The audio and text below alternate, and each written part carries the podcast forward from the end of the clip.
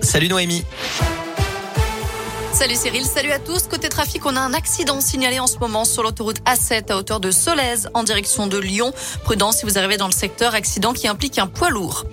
À la une, deux services du ministère de l'Intérieur bientôt implantés dans la Loire. Dans le cadre d'une opération de relocalisation des services publics, la ville de Saint-Etienne va accueillir le Centre national de formation de police judiciaire et le Centre national de formation en renseignement opérationnel à partir de 2023.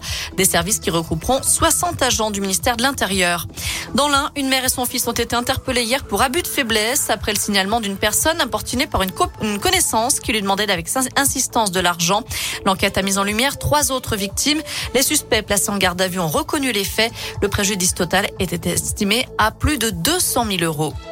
Quelles aides pour contrer la hausse des prix? Le gouvernement dévoile son plan de résilience dans une heure. Pas de quoi qu'il en coûte, comme pendant le Covid, mais des mesures plus ciblées pour les entreprises et les filières les plus impactées. Des mesures aussi en faveur des foyers les plus modestes. Contre l'inflation et pour le pouvoir d'achat, justement, un appel à la grève générale est lancé demain par plusieurs syndicats. Ils réclament des augmentations générales de salaire dans le privé comme dans le public, des bourses pour les étudiants et de meilleures pensions pour les retraités.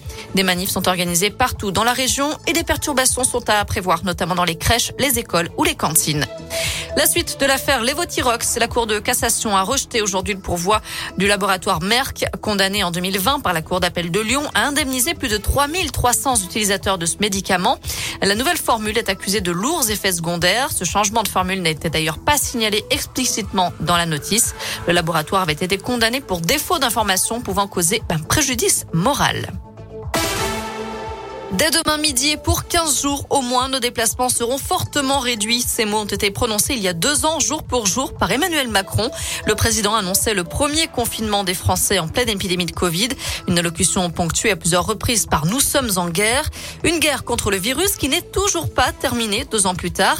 Olivier Véran confirme aujourd'hui un rebond de l'épidémie avec plus de 116 000 nouveaux cas en 24 heures. Selon le le ministre de la Santé, on pourrait atteindre 120 voire 150 000 contaminations par jour d'ici la fin du mois, mais sans risque de saturation des hôpitaux. À l'étranger, le président ukrainien Volodymyr Zelensky s'est adressé au Congrès américain. Souvenez-vous de Pearl Harbor, souvenez-vous du 11 septembre. Cette terreur, l'Europe ne l'a pas vécue depuis 80 ans, a-t-il rappelé, demandant l'aide des États-Unis. Il a renouvelé son appel à une zone d'exclusion aérienne au-dessus de son pays. On termine plus légèrement avec un mot de foot. Lille affronte Chelsea ce soir en huitième de finale retour de la Ligue des Champions. À l'aller, les nordistes s'étaient inclinés 2-0.